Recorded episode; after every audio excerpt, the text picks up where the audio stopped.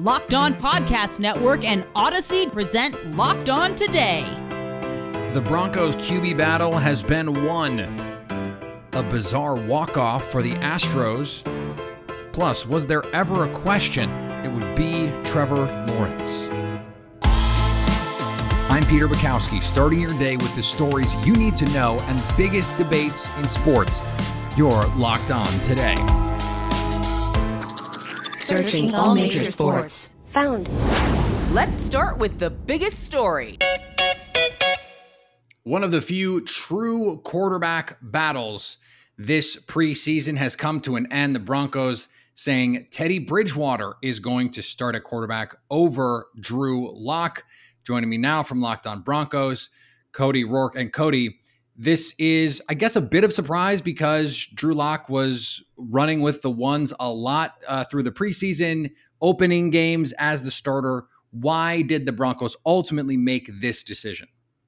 Yeah, you know, Peter, I think it goes back to the start of minicamp. Just a, a, common rotation of both Teddy and Drew getting ample time with the first team offense. Now, it's, it's interesting, though, in the preseason, Drew got the start against the Minnesota Vikings in that first game. There were only two offensive starters that played on the offensive line Lloyd Cushenberry, Graham Glasgow. Everybody else was kind of makeshift. So he never really, in my opinion, we didn't see it in the Seattle game. He didn't get a chance to really get with that first team offensive unit. So I think there'll always be that question what would it have looked like? And, and, granted, for either quarterback, too, none of these guys have yet had the opportunity to throw to Courtland Sutton or Tim Patrick, guys who have not played so far this preseason. But Jerry Jeudy, KJ Hamler, both guys have thrown a touchdown to uh, KJ in this instance. But for the Broncos, they're going with a veteran option that they believe right now can take them to the next step with a really strong team around him. And Peter, I'll go back to when he was with the uh, with the New Orleans Saints.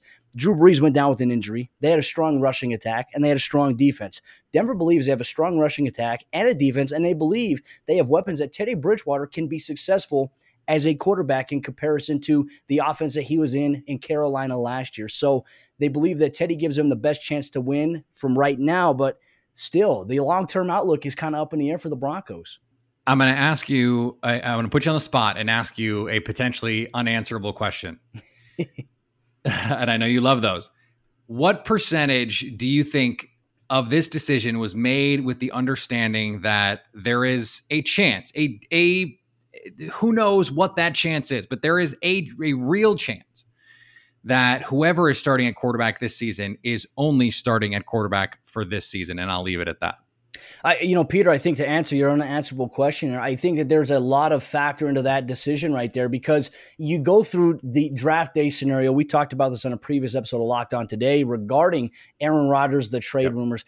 I mean, there's a chance after the season the Broncos maybe make a run after Aaron Rodgers if, in fact, Aaron does want to still continue to leave Green Bay. If he wants to stay put, obviously that's something that they'll probably work out. But outside of that, the decision for the Broncos at this point to pass on Justin Fields in the NFL draft with the ninth overall pick maybe signified that maybe they were looking a little too far ahead and, and maybe thinking that they were going to get Aaron Rodgers or – if they're not going to get him now, they have a chance to get him or somebody else after this next season. So I think that for the Broncos, maybe they viewed both Drew Lock, it was a make or break year for him. For Teddy Bridgewater, he's a one year rental essentially. So what do you do with that? It gives George Paton all the time to evaluate all of his options. And so it may not be popular in the eyes of fans right now, but I think from a smart decision from George Paton's standpoint, it gives him flexibility as a GM to look at every option this upcoming offseason. Yeah, and Aaron Rodgers might not be the only marquee name on the market. Russell yeah. Wilson, remember, you know, he had his offseason of discontent as well. And who knows how this all plays out with Deshaun Watson, although it looks pretty bad for him right now. Thanks, Cody. Locked On Today is brought to you in partnership with Odyssey, your new home for music news, sports, and podcasts. Download the Odyssey app today. Coming up, a bizarre walk-off win for the needy, the win needy Astros.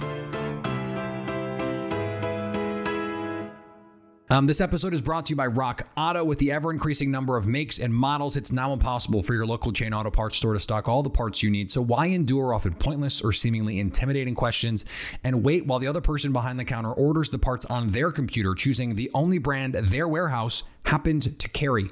You have computers with access to rockauto.com at home or in your pocket. So why choose to spend 30%, 50%, even 100% more for the same parts from a chain store or car dealership? Rockauto.com is a family business that's been serving do it yourselfers for over 20 years. Go to rockauto.com right now and see all the parts available for your car or truck and write locked on in their How Did You Hear About Us box so they know we sent you.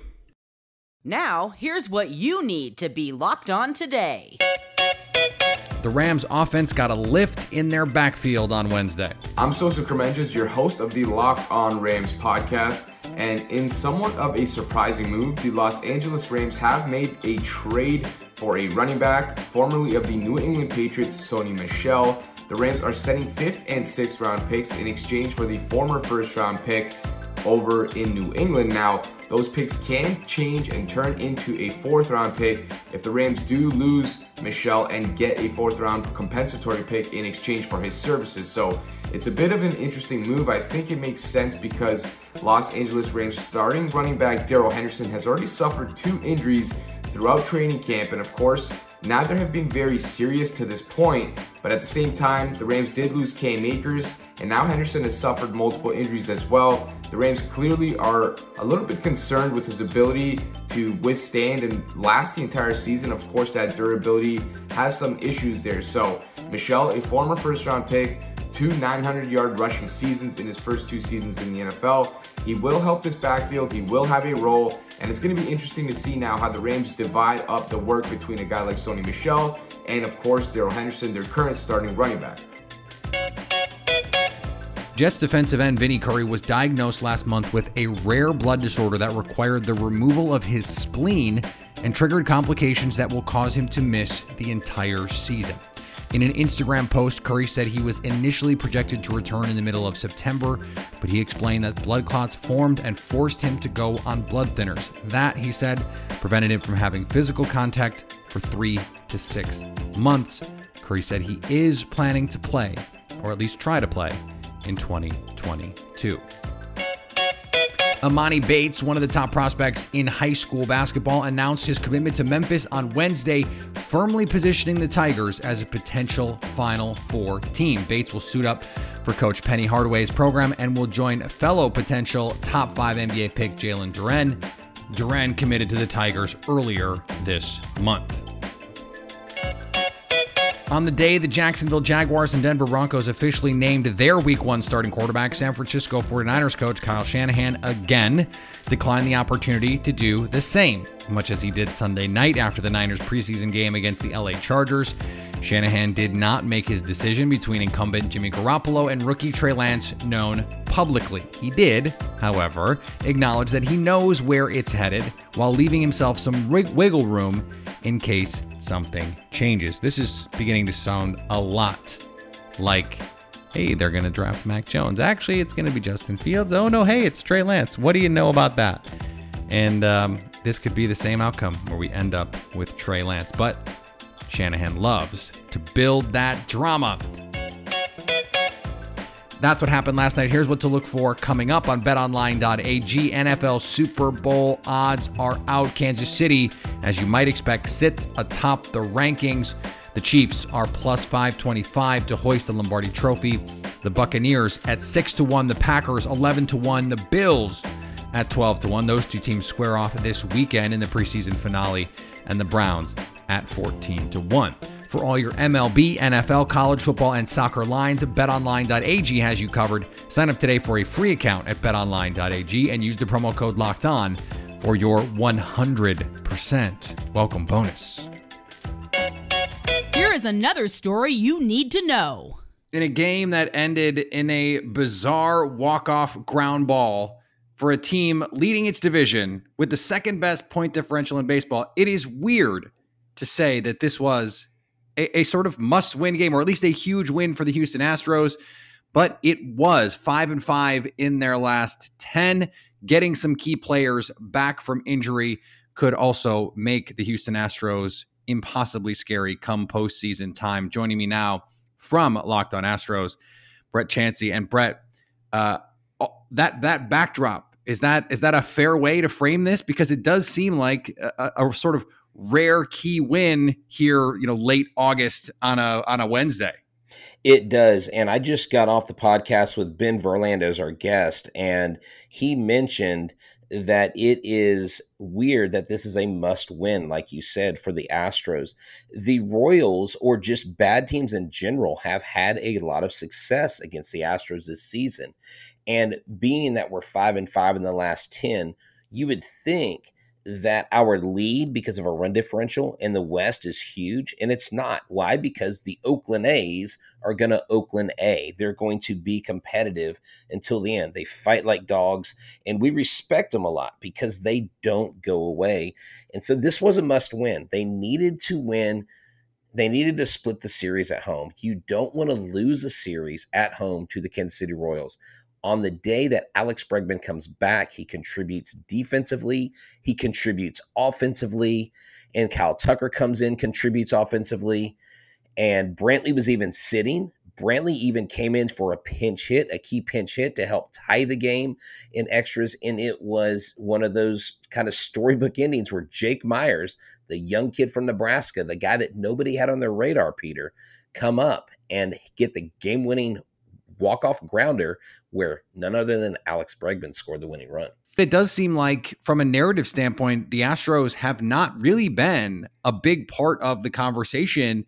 You know, we've been the, the Yankees and the Rays in in the AL, and then of course in the NL, the the Giants, the all, all the California teams, uh, the Brewers, etc.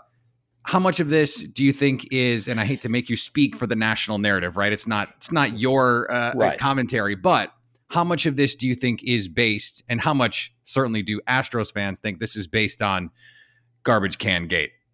Well, you know, I would say, you know, because I don't want to be considered being the voice of saying that we always feel victimized, but Houston's always felt like we've played second fiddle I mean, going back to the 90s, Peter, I was talking to someone about this today when the Rockets won their first title. Sports Illustrated even put Patrick Ewing on the cover before the end of the finals, thinking the Knicks were going to beat us. And so mm. we're kind of used to it. That's kind of the mentality we're used to. But, you know, the Houston Astros have been doing this, and I think it's bittersweet for us. We love it. But hey, it has come with a lot of. Um, a lot of jeering and a lot of booing but I think we've learned to take it on because we got these young kids like Jake Meyers coming up who have zero to do with any of this conversation. This kid's hitting 316 with an OPS of 871 with three home runs and 57 at bats. I mean, doing key things. And that's what this ball club does. They put their head down, they've taken on the mantra. And I think Dusty Baker, as as critical as I have been of his roster moves at times, he's really I mean, he has steered this ship and they've become one of the they're one of the top 3 teams in baseball once again. Coming up, was there ever a question? It would be Trevor Lawrence. Our cue of the day is next. Today's episode is brought to you by Built Bar. Built Bar is the best tasting protein bar ever. It's the protein bar that tastes like a candy bar. They have a slew of incredible flavors. It's fruit and chocolate. It's nuts and chocolate. It is the decadent dessert oeuvre and chocolate, salted caramel, double chocolate, peanut butter brownie, all that good stuff. The grasshopper cookie is outrageously good, and you have so many different choices. Why haven't you tried them if you haven't? And if you've only ordered them once, why have you not ordered them again? They're all high in protein, high in fiber, but low in net carbs and low in sugar. I don't have to tell you how hard that is to find and also have it taste delicious. Go to built.com and use promo code LOCKED15 to get 15% off your first order. That's promo code LOCKED15 for 15% off at built.com. Agree or disagree? This is the cue of the day. We wanted him to earn it, as we do with every position. We felt he has, but I kind of in my mind had that as a, after the second preseason that we kind of have to to get someone ready to play in three weeks. That was Jaguars head coach Urban Meyer. That still sounds a little bit weird to me to say. Jaguars head coach Urban Meyer talking about the quarterback situation in Jacksonville for 2021. Trevor Lawrence will be the starter. It was the quarterback competition that really wasn't, outside of some great quotes from Gardner Minshew about his bathroom habits. Uh, we were pretty sure going into all of this, Trevor Lawrence would be the quarterback after being the number one overall pick. Joining me now from Locked On Jaguars, Tony Wiggins and and Tony. I guess the only thing that is that is surprising about this to me is that they waited this long. Why why did they do that? Well, in hindsight, you know, you could say it may have been semantics. Urban said he wanted him to earn it, uh, which he did. Um, he actually started both preseason games. So you would think no harm, no foul. However, the team right now is struggling for an offensive identity. And maybe that's because Urban had previously said that Gardner Minshew is a guy who loves to run around and extend plays, whereas Lawrence loves to throw it downfield. So there was a little bit of a contrast. Now you wonder if that's the case are they calling plays a certain way? And uh, will the fact that they have two different physical skill sets now allow them to gravitate towards those things that Trevor does well and focus on those things that'll help him look better in game situations and actually get some wins early in the season? I saw uh, CBS Sports' Pete Prisco mention this the other day. He's someone that follows that Jaguars team very closely. That he feels like this team does not have enough speed. DJ Chark really the only speed on this offense. And you mentioned Trevor Lawrence he wants to push the ball down the field. How well do you think this roster is constructed right now to be that for Lawrence and the Jaguars, especially with Travis Etienne looking like he's going to miss the whole season? And he was supposed to bring some of that speed to this offense. Well, I agree with Pete. They, they don't look fast. They don't look explosive for a team that wants to be fast and explosive. And Pete is a friend of mine, and he's covered this team for a, a number of years as the beat writer here. However, I will tell you this sometimes you can get caught up in how fast a guy's 40 time is and and not really be caught up how fast they play football. I'll give you right. a, a, few examples. DeAndre Hopkins, maybe the best receiver in the league. He's not fast. Davante Adams, maybe the best receiver in the league. He's not fast. Uh, I think one of the best route runners in the league, Keenan Allen, he's not fast. Mm-mm. But Justin Herbert found a way to get the ball down the field, and Mike Williams on the other side isn't fast either. So I think you can design plays a certain way. You can uh, control the line of scrimmage better. But the key for me is you have to give those teams a reason to come up to the line of scrimmage. That means you have to be able to run the ball with James Robinson and do some things on the periphery with tight end play. I think it's the other things that has to improve.